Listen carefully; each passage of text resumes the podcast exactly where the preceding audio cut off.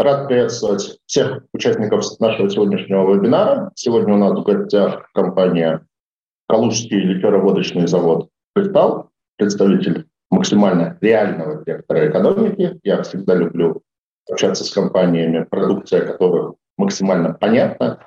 А, компания производит водку под брендами Бионика, Белая акула, Воронецкая, Соловушка, еще несколько брендов. Также производит джины, настойки и другой крепкий алкоголь. Базируется она в Калужской области, в городе Обнинск. В основном работает на региональном рынке Калужской области и Московской области. И, судя по отчетности, которую я видел за последние три года, достаточно быстро и активно растет, что, в общем, даже удивительно для такого консервативного рынка, которым является рынок водки. Сейчас компания нацеливается на размещение выпуска облигаций. Дебютный выпуск будет на 300 миллионов рублей. Компания получила рейтинг. Рейтинг не очень высокий, на уровне B+, от эксперта. Ну, отчасти, наверное, там невысокий уровень рейтинга компенсируется довольно серьезным именем банка-организатора. Им выступает Банк Россия. И сегодня пообщаемся с представителями эмитента и организатора. От эмитента у нас Павел Победкин, учредитель и единственный бенефициар компании. Помогать ему будет Екатерина Шакирова, главный специалист финансового отдела. А от Банка России у нас Дмитрий Раевский, э, руководитель э, департамента корпоративного финансирования. По традиции начнем с небольшой презентации. Передаю микрофон Павлу и Екатерине. История производства ликероводочной продукции, водки на Калужской земле ведет свое начало с 1901 года, когда по, с участием Сергея Юрьевича Витте были организованы акцизные склады по всей территории Центральной России. Это такие известные знаковые сооружения, которые мы видим во многих городах, а, на сегодняшний день фактически нигде не работающие в качестве завода. Красные кирпичные здания красивые, как правило, а, переделанные под лофты. Такое здание есть на территории Калужской области, в городе Калуге. Однако название «Калужский кристалл» было перенесено а, в Обнинск, прежде всего в силу того, что а, текущие изменения производственных процессов, текущие изменения систем регулирования – не предполагают э, использование и возможности развития производства в рамках э, старых сооружений. Поэтому бренд «Калужский кристалл» перенесен на территорию Обнинска, однако традиции производства, традиции э, водочного производства, традиции производства ликероводочных изделий, они полностью перенесены, потому что традиции – это люди, и определенный штат э, людей, которые долгие годы уже посвятили десятилетия производству ликероводочной продукции, трудится сейчас на территории Калужского кристалла в славном городе Обнинск. История нашего завода, новая история нашего завода э, ведет свое э, значит, начало с 2018 года. В декабре 2017 была получена лицензия на производство водки и ликероводочных изделий. И первая бутылка сошла с конвейера в феврале 2018 года. С этого момента официально а, новейшая история Калужского кристалла а, получила свое начало, и мы начали активно а, заходить на алкогольный рынок Российской Федерации. Если посмотреть первый лист презентации, то мы видим достаточно серьезный, устойчивый, вот э, в левой части презентации, мы видим достаточно сильный стремительный рост входа на рынок. 2018, 2019, 2020 года, э, вплоть до 2021 рост составлял э, в два раза приблизительно. Вот. Возможно, он был бы и больше. Это, в частности, сковывалось тем, что достаточно э, не быстро предприятию удалось заручиться поддержкой банков, выйти на получение банковских гарантий – ну и как только банковские гарантии были получены, а, система работы была уже к тому времени достаточно хорошо отлажена, и производство начало стремительно увеличиваться. В рамках, помимо производства, самое активное внимание – это, конечно, дистрибуция, и а, самый активный сегмент, в который мы стремились попасть, выпуская свои собственные бренды, это федеральные и региональные торговые сети. На сегодняшний день компания работает э, со всем сетевым рынком России, вот, работает с большим количеством а, региональных дистрибуторов. и также работает с рядом партнеров-контрактеров. Опять же, если мы обратим сейчас внимание на показатели производственных, показатели производства в декалитрах, мы видим, что 2022 год по сравнению с 2021 он оказал прирост на 30 с небольшим процентов, в отличие от предыдущих годов. С чем это было вызвано, почему мы не смогли опять удвоиться в прошлом году? Все дело в том, что в рамках программы импортозамещения до 2021 года включительно основной объем компании был производство водки. А начиная с 2021 года мы начали активные процессы разработки неводочных продуктов. Это прежде всего настойки, джины и биттеры. А также большое внимание уделялось э, ликерной товарной группе. А так как данные продукты являются более сложными в рамках производства, то есть процедура приготовления водки значительно проще, чем а, многодневный там, или там, несколько недель настоя каждой позиции, вот, то, соответственно, производственные мощности компании были э, заняты и не удалось э, нагнать данное количество. То есть если бы это была чистая водка, рост бы тоже составлял бы порядка умножить на 2. Но так как мы ушли в сложные продукты, сложные, интересные, маржинальные продукты, то рост был не такой э, стремительный, как по предыдущим годам.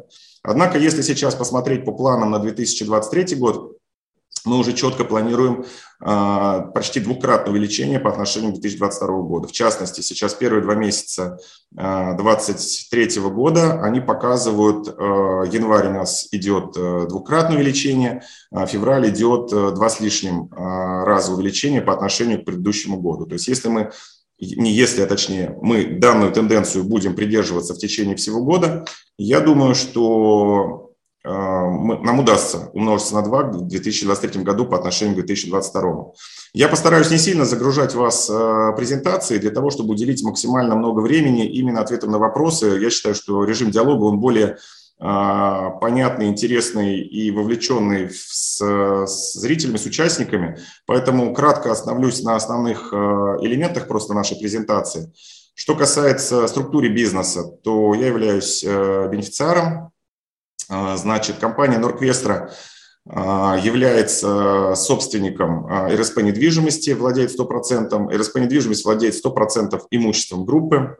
А, КВЗ «Кристалл» завод является полностью стопроцентным собственником всего производственного оборудования, находящегося на территории данной недвижимости. Торговый дом «Кристалл Калуга» является как бы, дочерней структурой, которая решает задачи по дистрибуции, по отгрузке в Калужскую региональную розницу, по работе с региональными магазинами, то есть все, что касается небольших объемов а, продаж. А, основную выручку к нам поступает от э, дистрибуционных каналов э, по всей территории России, это оптовые сегменты, также это федеральные торговые сети и калужская неорганизованная розница. А, значит, основное, что мы закупаем, это поставка сырья, это идет спирт, это, наверное, основной ингредиент, который используется в алкогольной продукции. Наши ключевые партнеры являются группа компании «Росперпром», вот. Также прочие всероссийские поставщики, а, которые обеспечивают нас э, комплектующими, то есть это бутылки, пробки, коробки и все прочие номенклатура, которые обеспечивают производство. Ну и в меньшей степени, конечно, самое минимальное, это на сегодняшний день э, импортеры, преимущественно это у нас сейчас э, Узбекистан, потому что там тоже достаточно интересно идет развитие именно комплектующих по водочной промышленности, поэтому мы с Узбекистаном налаживаем наши связи, и постепенно оттуда закупаем и бутылку, и пробку, и какие-то иные комплектующие. А, структура руководства компании, представитель совета директоров э, – это я, Победкин Павел Викторович, генеральный директор, член совета директоров Чубукин Артем Константинович и Садчик Анатольевна – это исполнительный директор, человек, который отвечает за все производственные цепочки на заводе, и благодаря которому, собственно, все производственные цепочки у нас крутятся крайне эффективно. А, что касается в целом рынка крепкого алкоголя в России, я бы здесь отметил а, несколько ключевых факторов. Первое, что за последние а, лет 4-5 рынок российского крепкого алкоголя очень существенно трансформировался, прежде всего в сторону его легализации.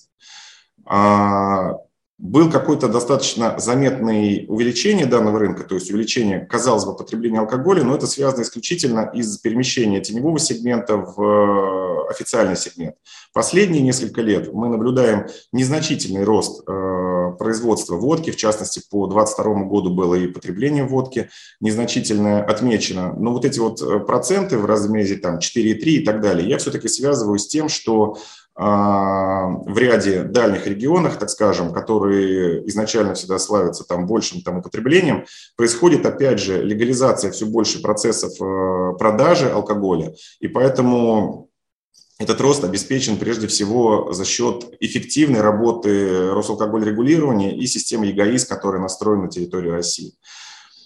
А, темпы компании а, опережают рост, а, так скажем, производства и употребления алкоголя. Прежде всего, это связано с тем, что компания интенсивно, быстро, ярко заходит на рынок э, крепкого алкоголя. Не только крепкого алкоголя, на этом остановлюсь подробнее. Вот, э, компания э, происходит, заходит на рынок, тем самым отъедая куски, так скажем, этого пирога, который у нас фактически является константой, отъедает его у других участников алкогольного рынка и делает это успешно и эффективно. Прежде всего, Почему? Прежде всего потому, что достаточно очень быстро принимаются все операционные решения и разработка, так скажем, изменяющихся векторов покупательского спроса.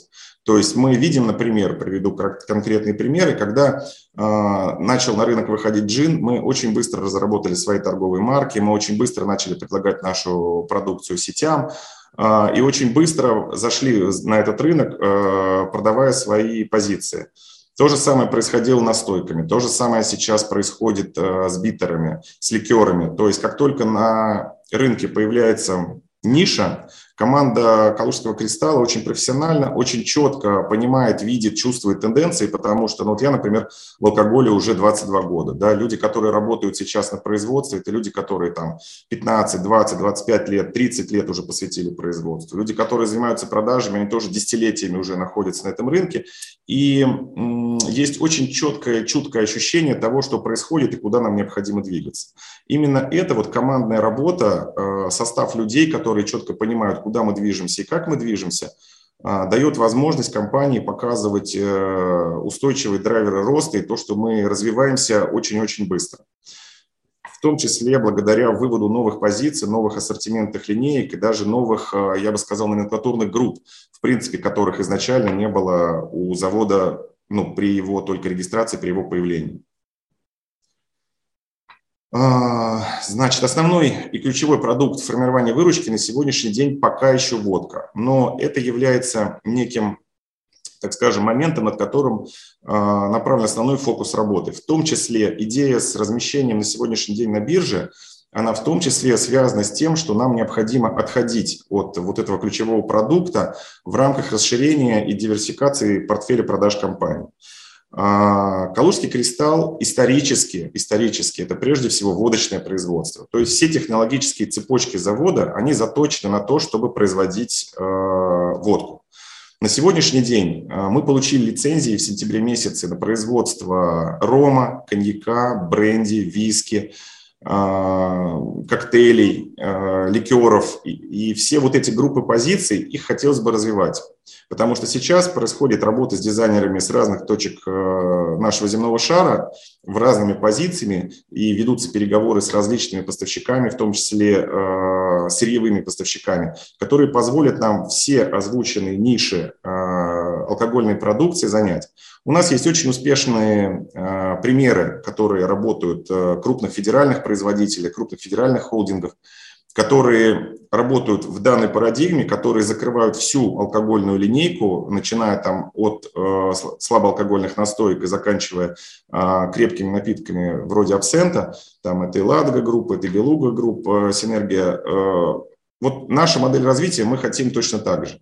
Но для того, чтобы это обеспечить, сейчас заводу необходимо привлекать э, заемные средства, прежде всего в дооснащение предприятия для того, чтобы увеличить имкостной парк, для того, чтобы увеличить технологические э, возможности для производства вот этих вот интересных, сложных, э, необычных для российского рынка продуктов, которые, в свою очередь, являются значительно более маржинальными, чем э, водка.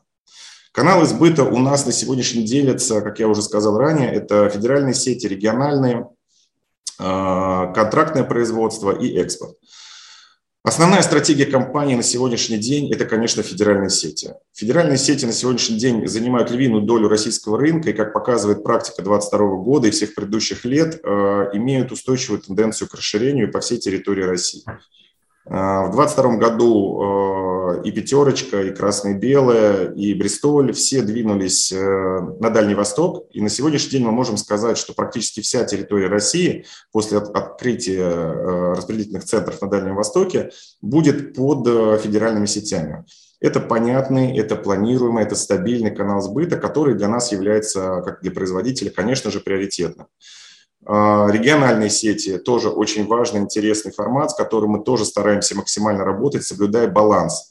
Прежде всего, грамотно строить ценовую политику, грамотно диверсифицируя портфель и распределяя а, номенклатуру между разными участниками алкогольного рынка. Ну и, конечно, региональные дистрибуторы, которые обеспечивают а, нам продажу в несетевой рознице, так называемая неорганизованная розница, то есть на сегодняшний день рынок региональных дистрибьюторов существенно сокращается. Если раньше, там, 10 лет назад в каждом регионе существовало там 15 компаний, где-то 20 компаний, все они умудрялись конкурировать друг с другом, то на сегодняшний день в каждом регионе есть тенденция к тому, чтобы осталось один-два ключевых дистрибьюторов, которых мы рассматриваем как наших потенциальных партнеров и очень рассчитываем получить э, участие и развитие по всему федеральному рынку Российской Федерации. Экспорт – а, к сожалению, после а, начала 2022 года достаточно серьезно пошатнулся, но он никогда не был нашей сильной стороной, то есть это не случайно занимает э, самое последнее место в рейтинге, так скажем, или в классификации каналов сбыта. Поэтому экспорт у нас на сегодняшний день остается в рамках, э, так скажем, государств СНГ в первую очередь и Китай. Мы взаимодействуем с Казахстаном, мы взаимодействуем с Азербайджаном, Арменией, Китаем, ведем переговоры с Вьетнамом. Вот, то есть это тот блок, так скажем, а, регионов, которые достаточно крупные для потребления российского продукта. Вот, э, наша компания в 2022 году э, получила право э, писать русская водка на бутылке, то есть произведено в России местное именование происхождения товара было официально закреплено в Роспатенте. Поэтому мы с гордостью в данных странах двигаемся в развитии экспорта, в том числе готовимся размещать там все, что новые позиции мы производим, двигаться тоже в ту сторону. Здесь э, коротко отображены ключевые продукты, которые на сегодняшний день производит наш завод. Ну, особая гордость, э, я бы остановился здесь э, на нескольких. Прежде всего, это торговая марка «Бионика», которая до 2021 года была известна исключительно как водка, а, Nature и Crystal – это была водка, а, так скажем, традиционная, оригинальная. Вот. Э, с 2022 года, следуя мировым тенденциям крупных э, транснациональных корпораций, мы серьезное внимание уделили развитию э, водок особых и выпустили очень интересные позиции, такие как вкусовые, так скажем, водки. Это курант, черная смородина, грейпфрут, клюква и груша. Вот. Данная история, она полностью движется по миру, и это не является какой-то нашей находкой, просто мы смотрим мировые тенденции и четко понимаем, что покупатель начинает искать что-то более интересное, что-то более необычное, и в том числе начинает пробовать э, вкусовые водки. Вот. Это прежде всего водка, это никакая не настойка, то есть она обладает характерным водочным вкусом с тонким послевкусием и легким а, фруктовым или ягодным оттенком. Помимо этого, крайне интересная а, бутылочка у нас а, металлическая, полностью повторяющая термос. Это водка Пальмира, которую мы тоже запустили буквально со второй половины 2022 года. В правом верхнем углу наша гордость, э, так скажем, и предмет многочисленных обсуждений на сегодняшний день в средствах массовой информации, а также в социальных сетях. Это позиция Кёник Халлер и Альтер Халлер. Это наши биттеры, которые просто фантастические по качеству и очень на сегодняшний день заходят нашим покупателям. И то, что мы видим по результатам продаж в непосредственно уже а, в рознице, нас крайне радует, особенно а, вот то, что работает в федеральных сетях. А, в правом, с правой стороны здесь у нас находятся настойки. И джины. Это те, так скажем, а, опять же, не водочные, а диверсификация, то, о чем я говорил. То есть наш портфель движется в сторону все-таки расширения, непрерывного расширения и закрытия всех ниш а, выпуска продукции. А, значит, э, какие у нас на сегодняшний день, я считаю, прежде всего, факторы инвестиционной привлекательности? Первое, конечно, и то, что доказал весь 2022 год – это уникальная в России устойчивость алкогольной отрасли к любым кризисам. То есть, как показывает практика, в России вне зависимости от э, факторов, которые там внутриполитические, внешнеполитические и так далее, э, алкогольная отрасль показывает э, устойчивое развитие, устойчивый спрос и показывает э, очень высокий уровень стабильности.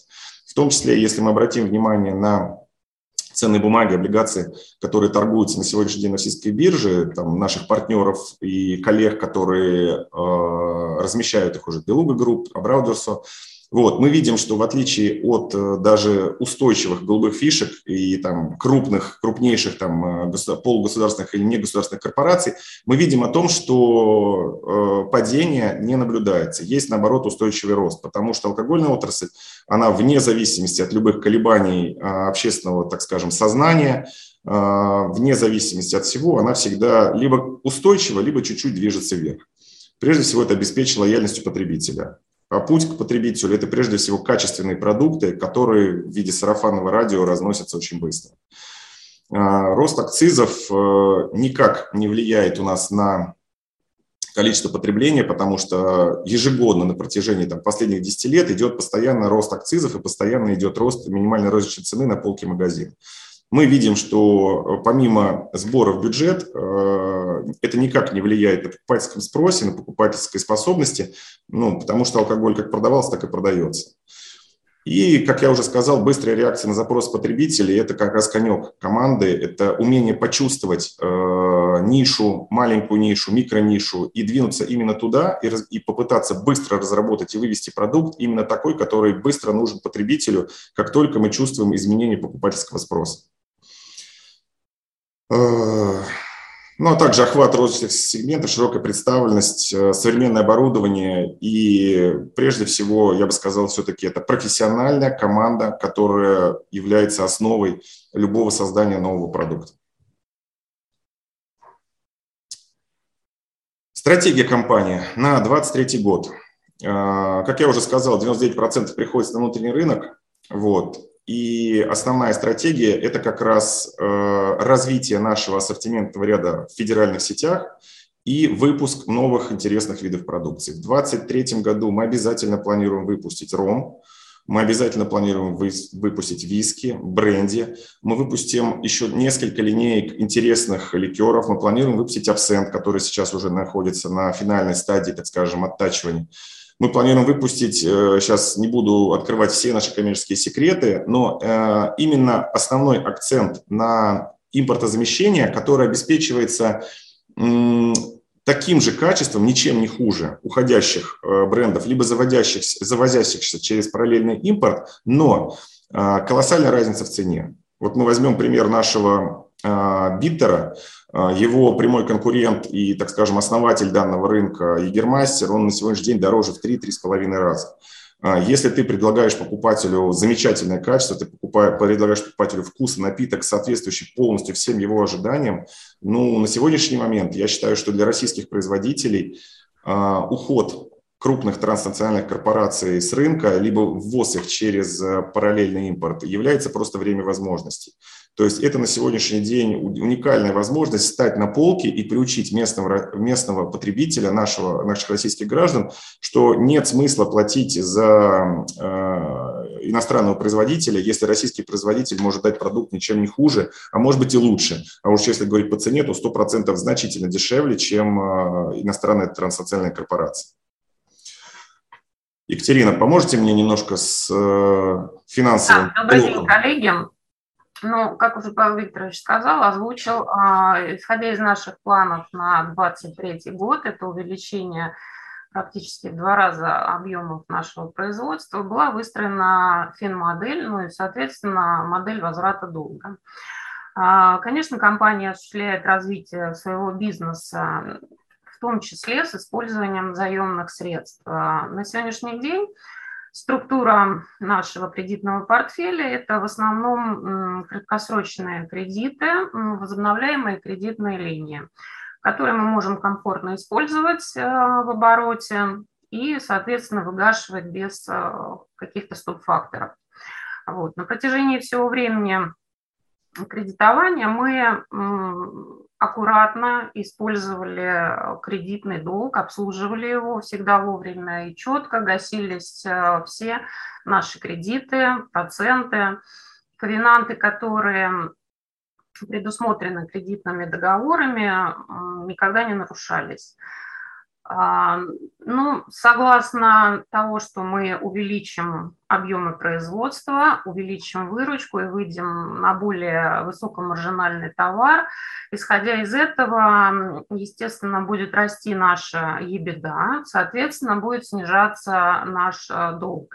Ну, также мы планируем, вот как видно на слайде, э, выручка у нас э, в планах удвоить два раза. А, также мы планируем а, выпускать облигационные займы, а, меняя структуру нашего долга, уходя в более долгие деньги.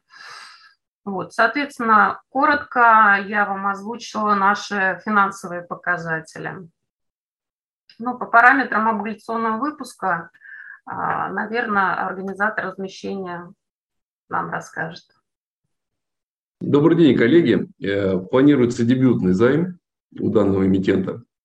Э, сумма размещения до 300 миллионов, э, срок размещения это 3 года, с квартальным купоном и амортизацией в последний год согласно купонным платежам равномерно. То есть дюрация займа составит там, не более 2.3 года.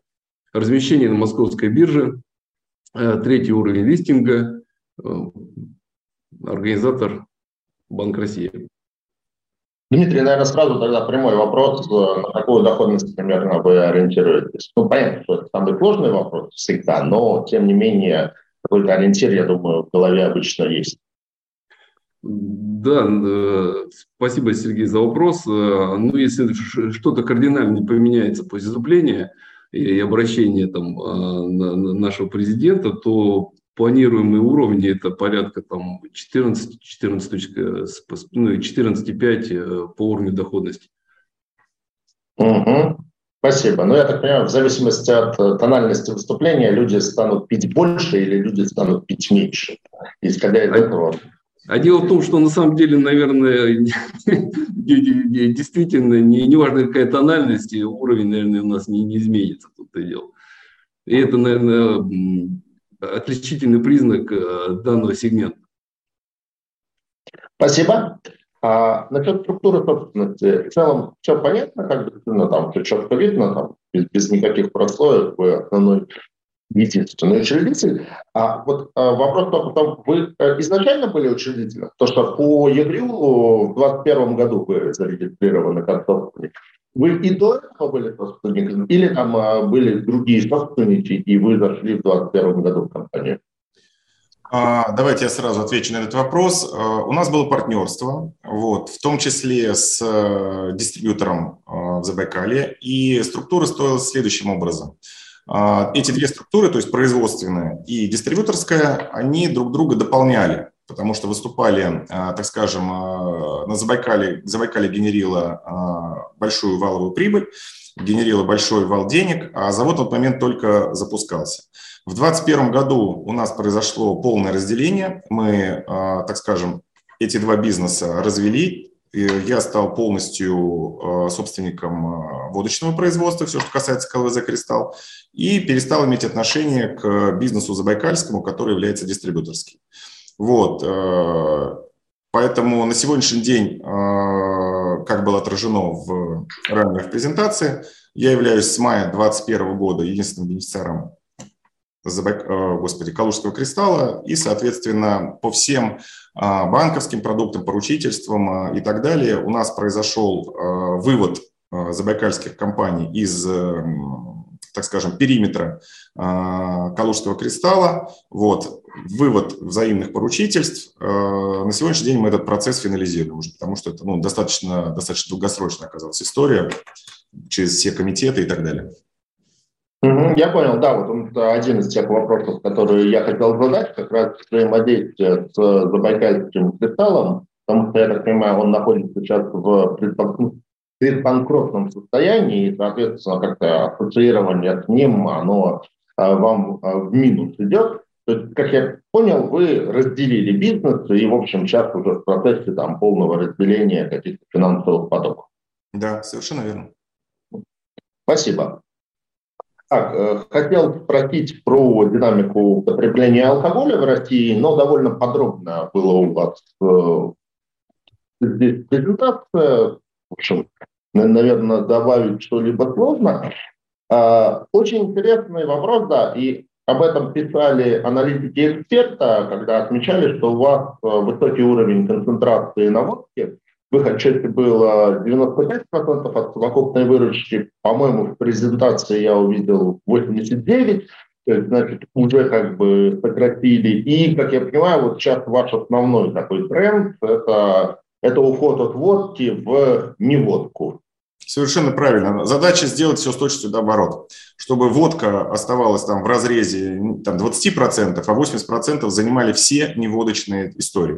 То есть у нас очень много сейчас наработок, прям вот очень много. Просто, ну, это достаточно не быстро. Настроить логистические цепочки, э, там, сделать, выпустить новые бренды, разработка там и так далее. Поэтому разные команды дизайнеров трудятся у нас, начиная от э, Перу, Аргентины, там, Латинской Америки, э, заканчивая российских дизайнеров, разные группы товаров на сегодняшний день э, разрабатываются в зависимости. Мне хотелось, раз уж мы пытаемся попробовать нишу несвойственных России напитков, да, то есть вот в России свойственный напиток, вот здесь все понятно.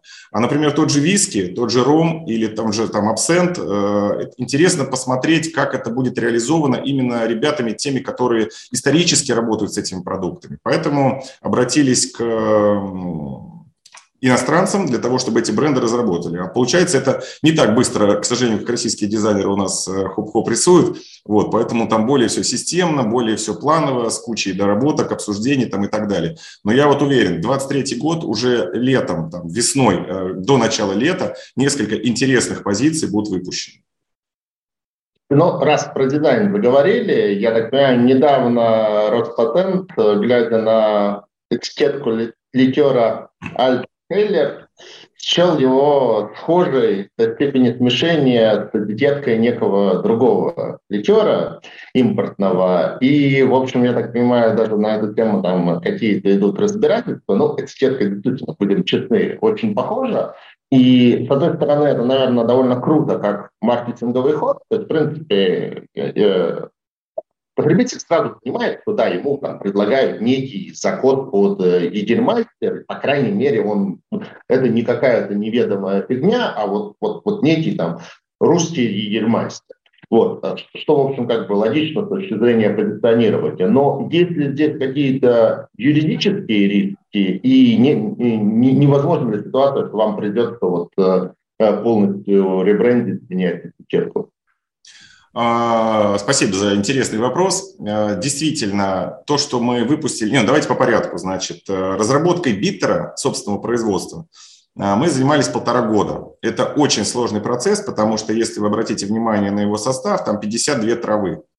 52 травы, которые реально а, собираются, начиная от Алтая, заканчивая Дагестаном, там очень большой, широкий состав. И действительно, в Вегермастере, про который вы сейчас говорили, там 56 трав. И действительно, когда огромное такое количество собрано в одном флаконе а, различных абсолютно разнонаправленных вкусовых а, историй, крайне сложно сделать продукт. Вегермастер очень сложный продукт. Вот. Э, он абсолютно уникален по своим характеристикам, потому что в Европе производится огромное количество биттеров, и немецких в том числе биттеров, но почему-то все пьют только Гермайстер. У него там есть несколько секретов. Первый секрет, который то, что он очень вкусный и он питкий. И людям он нравится, он заходит. Он не такой сложный, он, он понятный, он не перегруженный. И те полтора года, которые мы потратили на производство э, напитка битер, в России, в принципе, исторически делаются бальзамы. Бальзам – это понятный российский там, напиток, который там столетия все успешно делается из трав. а, иностранцы назвали эту историю биттером. И биттер э, для покупателя стал более понятен. Наш российский, к сожалению, покупатель почему-то не хочет пить бальзам, но хочет пить биттер. Хотя по своей сути э, плюс-минус это очень схожие, ну, схожие по своему наполнению напитки. Выпустив Альтерхалер, мы абсолютно попали в сердце, в душу, я не знаю, и на язык э, покупателю, потому что он, увидев э, его внешний вид, том виде, в котором он находился на полках, находится на сегодняшний день на полках магазинов, он сразу понял, что это такое. То есть не пришлось объяснять, ребята, вы попробуйте, ради бога. Вы же прекрасно понимаете, что реклама алкоголя в России категорически запрещена. Для алкогольных производителей нет никаких механизмов, если мы промониторим последний там даже год СМИ, какие-то то, что происходит, связано с алкоголем, нет ничего в виде рекламы. Есть, как правило, какие-то событийные истории. Событийные истории, опять же, тяжело транслировать на конкретную продукцию. Что получилось у нас э, с Альтерхайером-Егермайстером, спор, который у нас на сегодняшний день возник? Э, мы прекрасно понимаем, что, возможно, кому-то может казаться, что он схож до степени смешения. Это субъективные мнения. Да, действительно, Роспатент э, не зарегистрировал. И э, у нас сейчас есть полгода на предоставление возражений, почему мы считаем, что он должен быть зарегистрирован. Мы очень серьезно работаем над этой историей. А, мы собираем доказательную базу, мы проводим социологические опросы, мы работаем с экспертами, мы работаем с научно-исследовательскими институтами для того, чтобы доказать и через полгода выйти с определенным, то есть на сегодняшний день фраза «вы сходны или не сходны», она является таким субъективным неким личностным фактором а, отдельно взятого человека. Никакого решения государственных органов на сегодняшний день нет. Я очень надеюсь, что за те э, решение будет еще очень не скоро, я думаю, даже в 2023 году мы это решение не увидим. Я думаю, что к тому времени у нас будет достаточно доказательств, для того, чтобы обеспечить регистрацию данной позиции. Но а, не дожидаясь, так скажем, а, каких бы то ни было решений, у нас идет серьезная сейчас очень дизайнерская работа над а, нашими биттерами. И я думаю, что мы, возможно, и не будем дожидаться окончательного решения, а предложим уже публике тот продукт, который мы считаем должен выглядеть так, как должен выглядеть российский биттер, максимально русифицированный адаптированный для российского покупателя. Вот, э, кто-то из великих сказал э, в свое время фразу, там, любое там, упоминание в средствах массовой информации эффективно, кроме некролога. Вот мы движемся, собственно говоря, в этой парадигме, потому что если посмотреть за истекшие три месяца количество публикаций э, с хэштегом там «российские убийцы Егермастера» или там «калужские убийцы Егермастера», да, то огромное количество даже тех людей, которые совершив на нас нападение, так скажем, от лица Егермайстер Корпорейтед, они тем самым нам оказали, конечно, фантастическую услугу узнаваемости, потому что даже те люди, ну, не мы же как бы на них э, жалобу там написали, да, они на нас написали жалобу.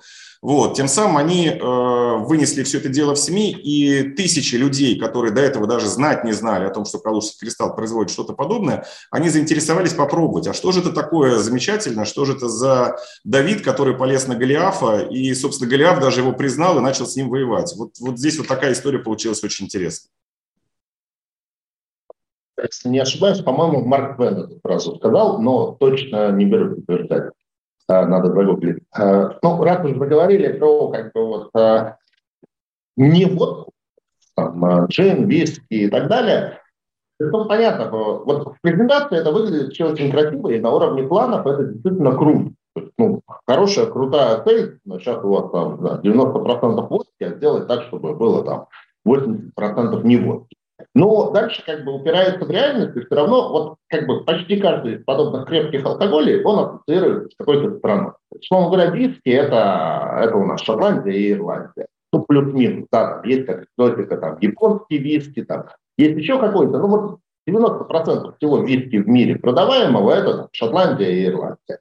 Там ром это, там, условно говоря, Куба, Доминикана и вот, в общем, Куба и Доминикана там джин это, там, соответственно, Англия. И вот есть ли вообще сегмент людей, которые, ну, виски все-таки довольно премиальный продукт. Вот там водка, она там, наверное, идет от какого-то там суперэконом-сегмента, который вот уже там просто регулируется там нижним а, краем акциза до там, да, там каких-то премиальных, там, бесконечно премиальных э, э, водок. Ну вот как бы виски изначально более премиальный продукт. Там другой все-таки, мне кажется, сегмент людей, которые пьют виски, и вот им, в принципе, ну, как бы покупать там русский виски, потому что он на 100 рублей дешевле шотландского, ну, как бы э, нафиг оно надо. Вот. То есть насколько вот здесь реально этот сегмент все-таки он есть. Потому что вот его легко нарисовать в презентации, но вот насколько, насколько он воплотится в жизнь. А здесь модель развития, она делится на два элемента. Элемент первый. На сегодняшний день никак не запрещено завозить в Россию балком ирландский дистиллят, шотландский дистиллят. То есть то, что людям понятно, привычно, и то, что люди считают, как вы правильно заметили, или там а, доминиканский ромовый дистиллят, а, завозить э, там венесуэльский ромовый, то есть с Латинской Америки завозить э, ромовый дистиллят, это никак не ограничено. То есть задача на первом этапе именно заместить федеральные бренды. То есть вот предположим, есть э, условно какой-то федеральный бренд, который мы четко ассоциируем с Ирландией. Его оттуда завозили. У него есть очень высокая цена и очень высокая добавочная стоимость. То же самое, если мы завозим балком, а, мы получаем абсолютно другую экономику. При фантастической доходности в рамках Калужского кристалла и выпуске собственной торговой марки, завозя балком оттуда дистиллят, мы встаем на полку в два раза дешевле данного ирландского бренда, который принадлежит международной корпорации. Дальше задача потребителя просто его попробовать. У потребителя есть сложившиеся вкусовые предпочтения. Он знает, что он хочет получить от те, кто пьют шотландские виски, им нравится шотландский виски. Те, кто пьют ирландский, они получат ирландский виски. Если потребитель пробует бренд, привезенный дистиллят из-за рубежа, но бутилированный на Калужском кристалле, при бренде Калужского кристалла, который все-таки начинает уже формироваться э, в определенную такую известную, как гарантия равно качеству, то попробовав поняв, что он сэкономил 50% стоимости цены за эту бутылку, он не вернется, и ему не нужно будет закупать то, что ввозится параллельным импортом, именитые, э, маститые, так скажем, транснациональные бренды, он просто будет не востребован, когда то же самое из такой же Ирландии, но бутилировано здесь в России за счет сокращения логистических цепочек, за счет сокращения логистических затрат, за счет сокращения маркетинговых бюджетов, которые колоссально во всем мире тратят транснациональные корпорации, мы получаем абсолютно идентичный по вкусу, качеству и э, вкусовому наполнению продукт, который через год о другом продукте, о, международном, уже о нем не вспомнит. Если люди привыкнут пить, что вот это вот стоит два раза дешевле и точно такое же по качеству своему, это первый момент. А второй момент, мы а, планируем собственными дистиллятами заниматься. Это более, это, это дешевле, это еще другая ниша, да, то есть, условно говоря, если ирландская, шотландская, там, доминиканская и прочее а, сырье, оно стоит дороже за счет логистических цепочек, и продукт будет дороже, то в любом случае необходимо выпускать и аналоги российского полностью производства. Это тоже сегмент, который мы тоже будем развивать. Это совсем недорогая, грубо говоря, в данной нише ценовая, ценовая э, линейка, но это тоже сейчас идет у нас в, раз, в, в разработке. Неплохой дистиллят висковый сейчас производят на территории Азербайджана, Армении. Ромовый дистиллят они тоже. Они гораздо раньше начали с этим экспериментировать. И его можно тоже оттуда привозить. Из Казахстана они тоже раньше начали это дело все делать. Поэтому вопрос в том, чтобы привести сырье, он вообще не стоит. Оно никак не запрещено к циркулированию на территории земного шара. Да, есть проблемы с брендами, с компаниями, а сырье-то никто не запрещал. То есть, условно говоря, модель бизнеса такая.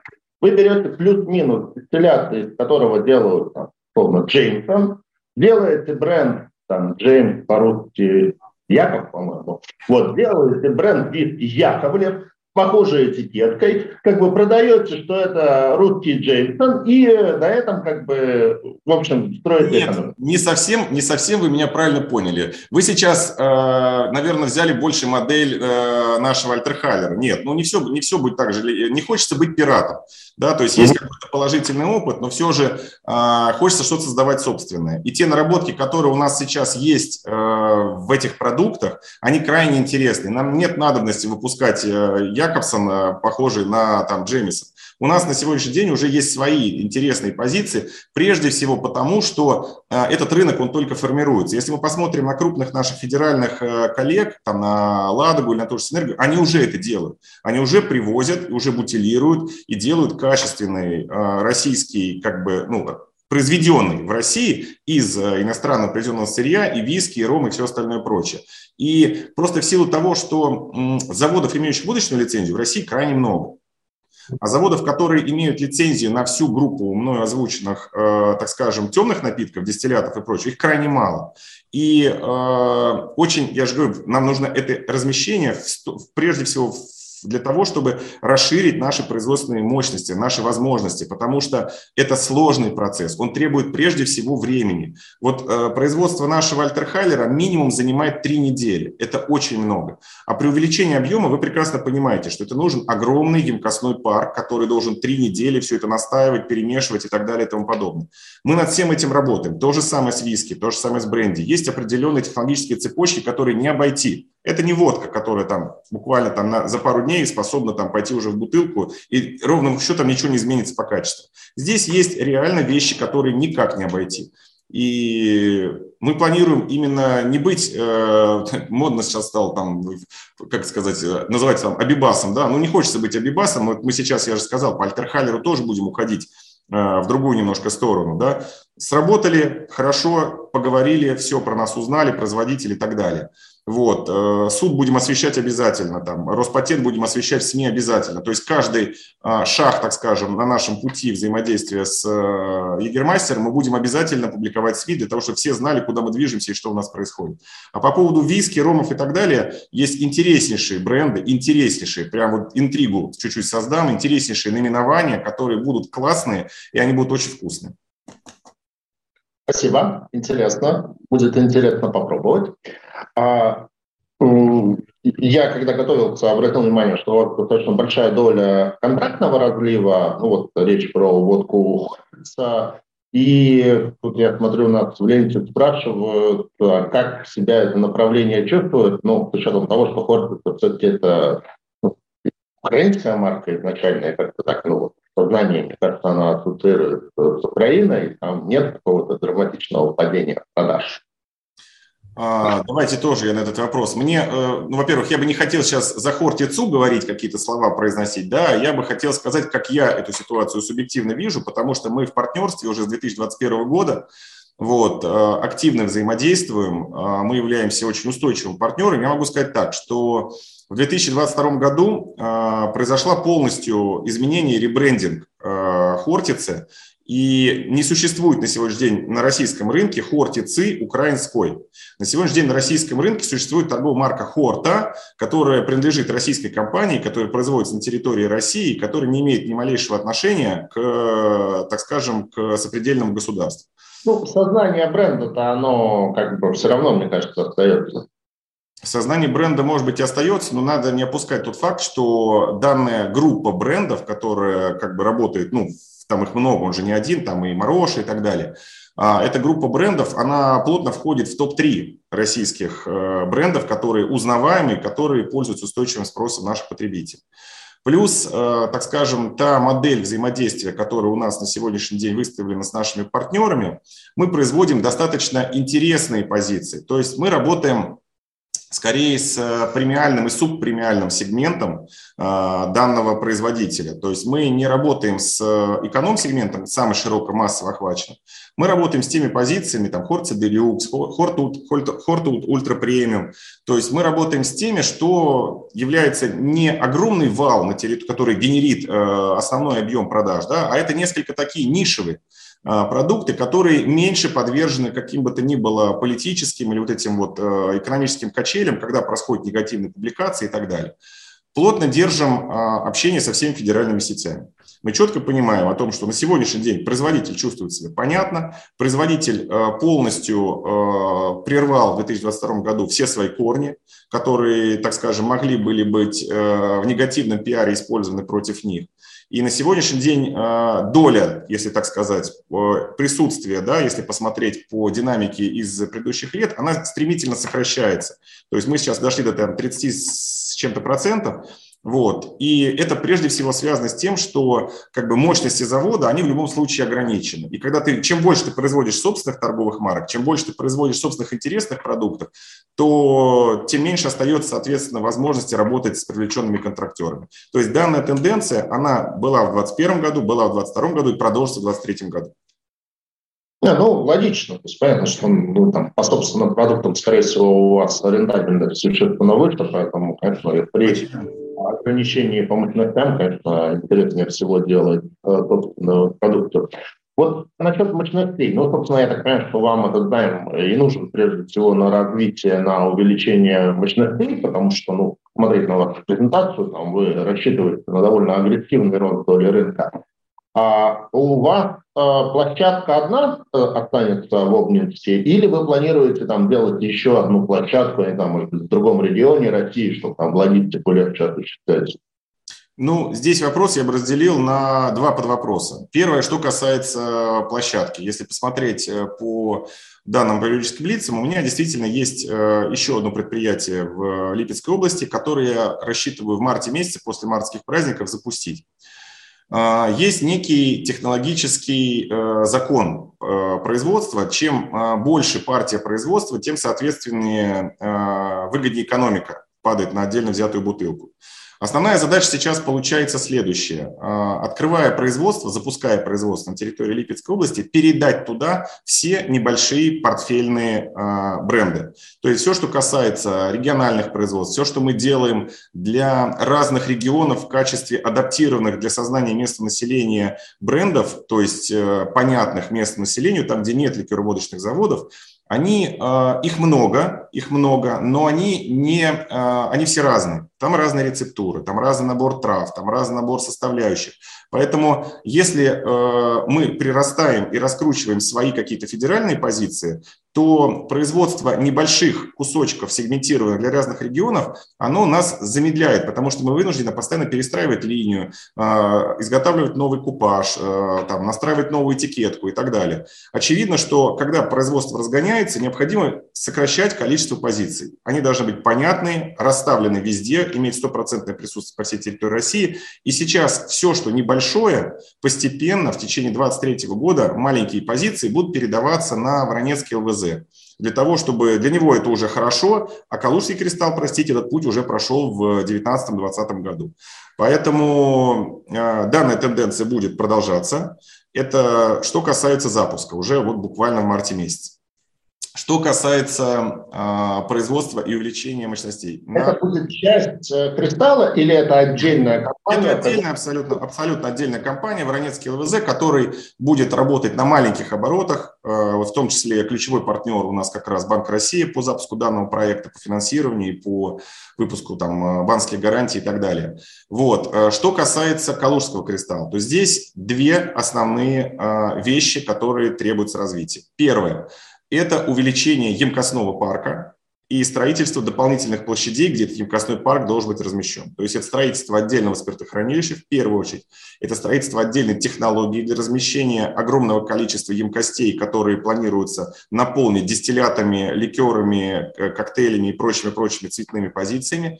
И второй этап, а, мы планируем во второй половине все-таки 2022 года, есть эм, неплохой участок прямо на территории, за территорией завода, прямо за забором, который э, сейчас проектируется под э, серьезные склады, порядка 7,5 тысяч квадратных метров, для расширения территории хранения. Потому что на сегодняшний день, отдавая в производство э, даже часть складских площадей на территории текущего завода, да, мы вынуждены снимать площади на территории, так скажем, окружающей нас базы, а хотелось бы все-таки иметь собственные склады, тем более, что как бы те территории, что мы снимаем, они не совсем логистически для нас удобные.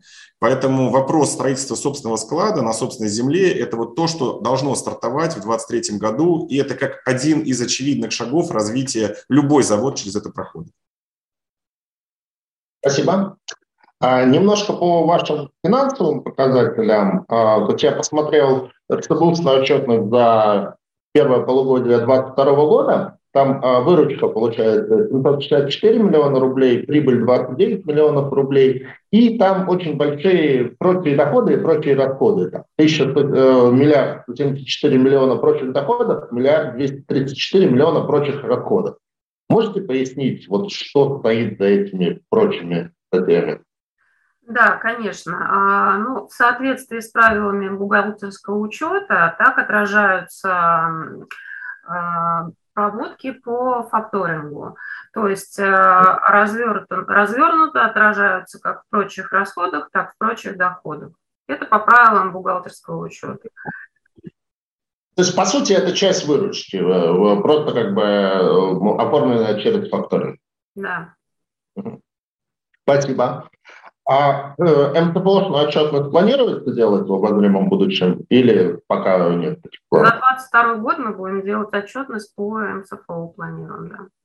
Ну, отлично. Я думаю, что это будет такой, как бы, ну, сразу плюс вашей компании в глазах инвесторов. А у вас еще я обратил внимание, э, опять же, может быть, это тоже как бы некие тонкости учета, что за 2021 год у вас а, выручка за первое полугодие 380 миллионов рублей, за весь год там, почти полтора миллиарда. Ну, то есть получается, что там примерно там, а, миллиард сто приходится на второе полугодие три раза примерно разница первого и второго полугодия. Вот чем это связано? Это некая реальная сезонность бизнеса или это, опять же, некие такие э, тонкости учета? Давайте я отвечу на этот вопрос. Э, здесь есть два ключевых момента. Первое – это, конечно, алкогольный бизнес, он подвержен сезонности. То есть есть период, когда идет усиленная затарка а, федеральных сетей, региональных дистрибуторов, то есть, э, в частности, а, половина России, которая уходит э, в Сибирь и Дальний Восток, она начинает грузиться уже с июля месяца, потому что доставка очень долгая, и они начинают прогружаться. Вот, соответственно, сезон, фактор сезонности в алкогольной отрасли крайне высок. Поэтому э, то, что происходит сентябрь, октябрь, ноябрь, декабрь, это несоизмеримое январь, февраль, март, апрель, в особенности лето. А, Еще очень важный фактор э, – это продукт. Если мы работаем с водкой, как было отмечено на слайде, там, да, то водка – это не совсем летний продукт. То есть водка все же тоже присутствует элемент сезонности. Это одна из причин диверсификации портфеля. Потому что водка летом при жаре, э, там, начиная с мая месяца, заканчивая август, ну, не очень популярный продукт, она потребляется, но внешней, в меньшей степени. Поэтому вот этот вот фактор сезонности, он четко прослеживается по производству. Но здесь также есть и второй фактор. А, как я уже сказал ранее, мы сейчас в тех месяцах, которые мы сейчас смотрим, январь, февраль и так далее, мы прирастаем уже сейчас два раза по сравнению с прошлым годом. А два раза по сравнению с прошлым – это в пять раз по сравнению там, с 21 с 20 и так далее. То есть у нас те периоды были совсем слабые. И мы сейчас работаем за счет вывода, выпуска и развития собственных брендов, в том числе размещения их в федеральных сетях. То есть, предположим, у завода есть какая-то э, максимально возможная э, там, объем производства, там 100 единиц. Вот эти вот 100 единиц завод, как правило, достигает в период октября, ноября, декабря и начиная с сентября месяца. Это было то, что касается 20-х, 19-х, 21 годов. И был основной весь период, 8 э, месяцев, начиная с января, которые были в меньшей степени загружены. А, тут объясняется появление еще и Хортица. То есть Хортица а, – интересный контрактер. 80% времени года он работает на собственных производственных мощностях. То есть у них хватает заводов своих собственных, которые они загружают. И начиная с сентября месяца, он обращается, с августа, он обращается повышенно, обращается к контрактерам и говорит, к партнерам, и говорит, что готов предоставить им дополнительный объем мы этот объем берем и наполняем свою производственную мощность на 100%. Но потом она точно так же с января месяца откатывается на свои собственные площадки, и у нас остаются только эксклюзивные позиции, которые мы льем в течение всего года. Это дорогостоящие, премиальные, эксклюзивные позиции, которые у нас э, расходуются в течение всего года. Поэтому фактор сезонности, он, собственно говоря, и обусловлен двумя этими, двумя этими вещами. На сегодняшний день мы его постепенно преодолеваем, потому что мы загружаем собственными позициями все не сезонье условно. Это январь, февраль, март, апрель. И лето мы будем загружать позициями, которые не водочные. Это позиции ликерные, коктейльные и прочие-прочие истории. И планируем от этого фактора сезонности уйти полностью к 2024 году. Спасибо, спасибо. Очень и, еще, еще один очень важный момент, в том числе Воронецкий ЛВЗ, который сейчас э, запускается, он будет для нас тем самым демпфером, тем самым, а, так скажем, спускным клапаном, который позволит нам вот этот вот избыток нашего производства, который идет в сезон, направлять туда, не выпуская из периметра, так скажем, компании, не выпуская из собственных рук. Потому что фактически у любого производителя федерального вот эти вот э, качели, когда там очень много и потом очень мало, он присутствует. И они вынуждены размещаться где-то еще. Мы, мы будем размещаться сами у себя, когда достигнем производственного пика. Про уровень долга а, был слайд, а, был, э, был там показатель долг к EBITDA. А, но, тем не менее, можно еще прокомментировать, что, насколько я понимаю, сейчас э, долг у компании – это в основном краткосрочные банковские долги, и вы планируете постепенно замещать их выпуском облигаций. Собственно, вот э, предстоящий выпуск облигаций – это первый шаг в данном направлении. Да, именно так. Вот, то есть на сегодняшний день это краткосрочные, как я уже говорила, кредиты, возобновляемые кредитные линии – а, то есть э, согласно вот отчетности за 2022 год, коэффициент э, долг и беда составил у нас 1,8 а, по предварительной отчетности за 2022 год.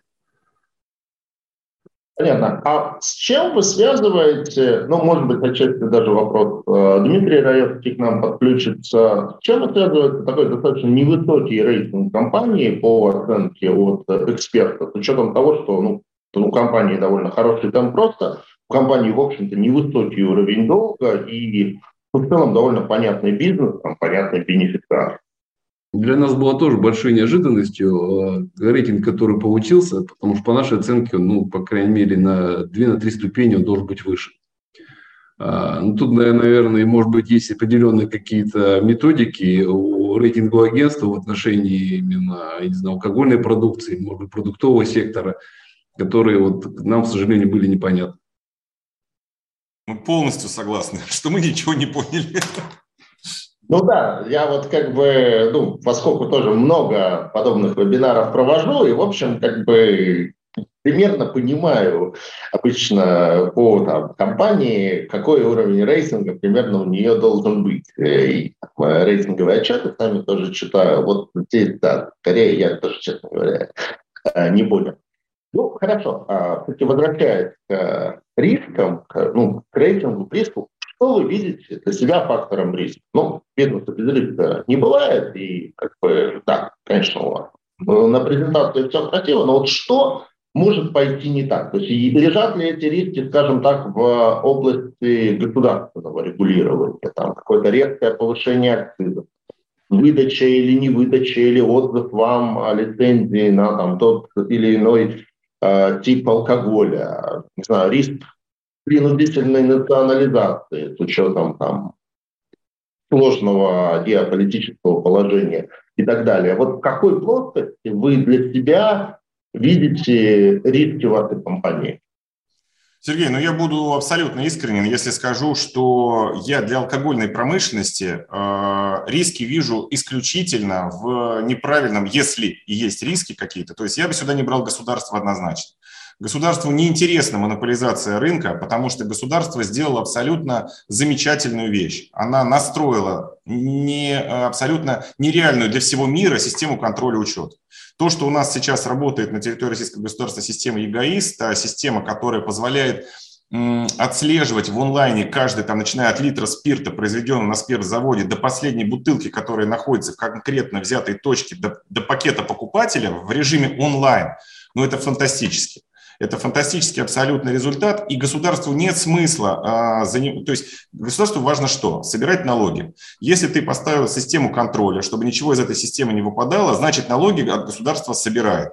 Вот эта цель достигнута. В чем, может быть, подать по, по, попробуем пофантазировать, в чем смысл монополизации? Монополизация нужна когда? Когда ты хочешь контроля. Если у тебя и так есть 100% контроль, ты же не хочешь себе приобрести геморрой в управлении сотни предприятий. Зачем они нужны? То есть, ну, это лишнее, наоборот, э, там, где а, государство забирает себе какие-то такие вещи, то есть там, наоборот, хаос происходит. Потому что сейчас есть рынок, который а, изменяется, рынок, который растет, рынок, который конкурентен, рынок, который борется, он живой, он а, пульсирует. То есть он реально настоящий а, экономически правильный, так скажем, а, рынок, который контролируется а, для того, чтобы собирались максимальное количество налогов. То есть вот эти цели все достигнуты.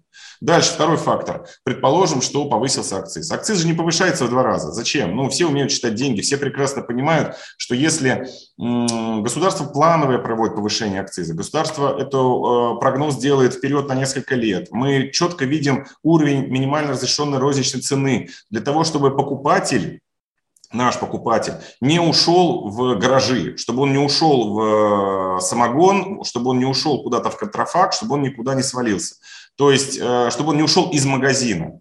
И, соответственно, люди все здравомыслящие, все понимают, то есть э, у покупателя существует определенная способность сколько-то с рублями там остаться. И никто никогда э, не, не сделает, я уверен, неразумных шагов по теме того, что увеличить там в разы акциз и убрать покупателей из магазинов. То есть, ну и что мы на это получим? Мы получим, что налогов просто не будет.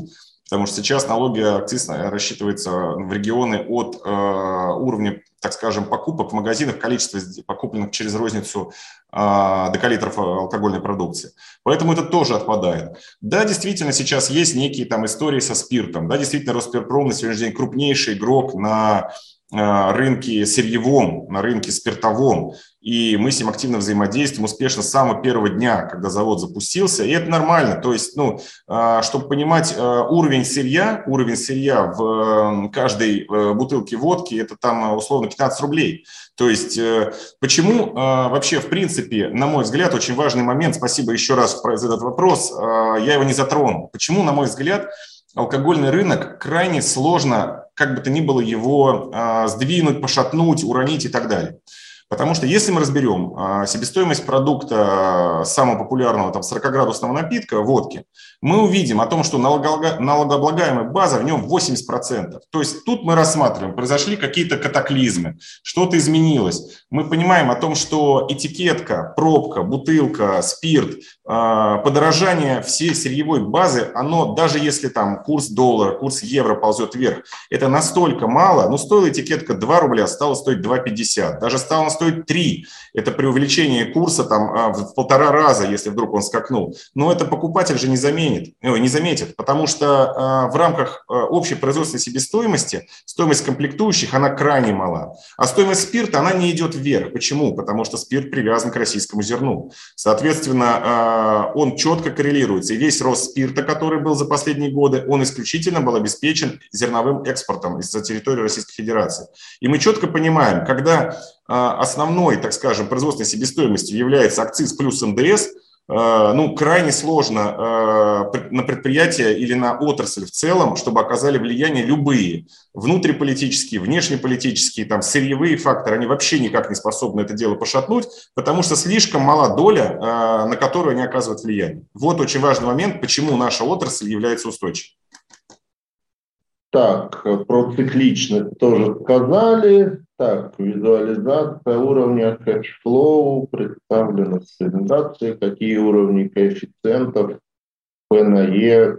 Ну, как бы, думаю, что с учетом того, что компания не публичная, то P на E, наверное, не очень актуальный коэффициент, поскольку акции не торгуемые.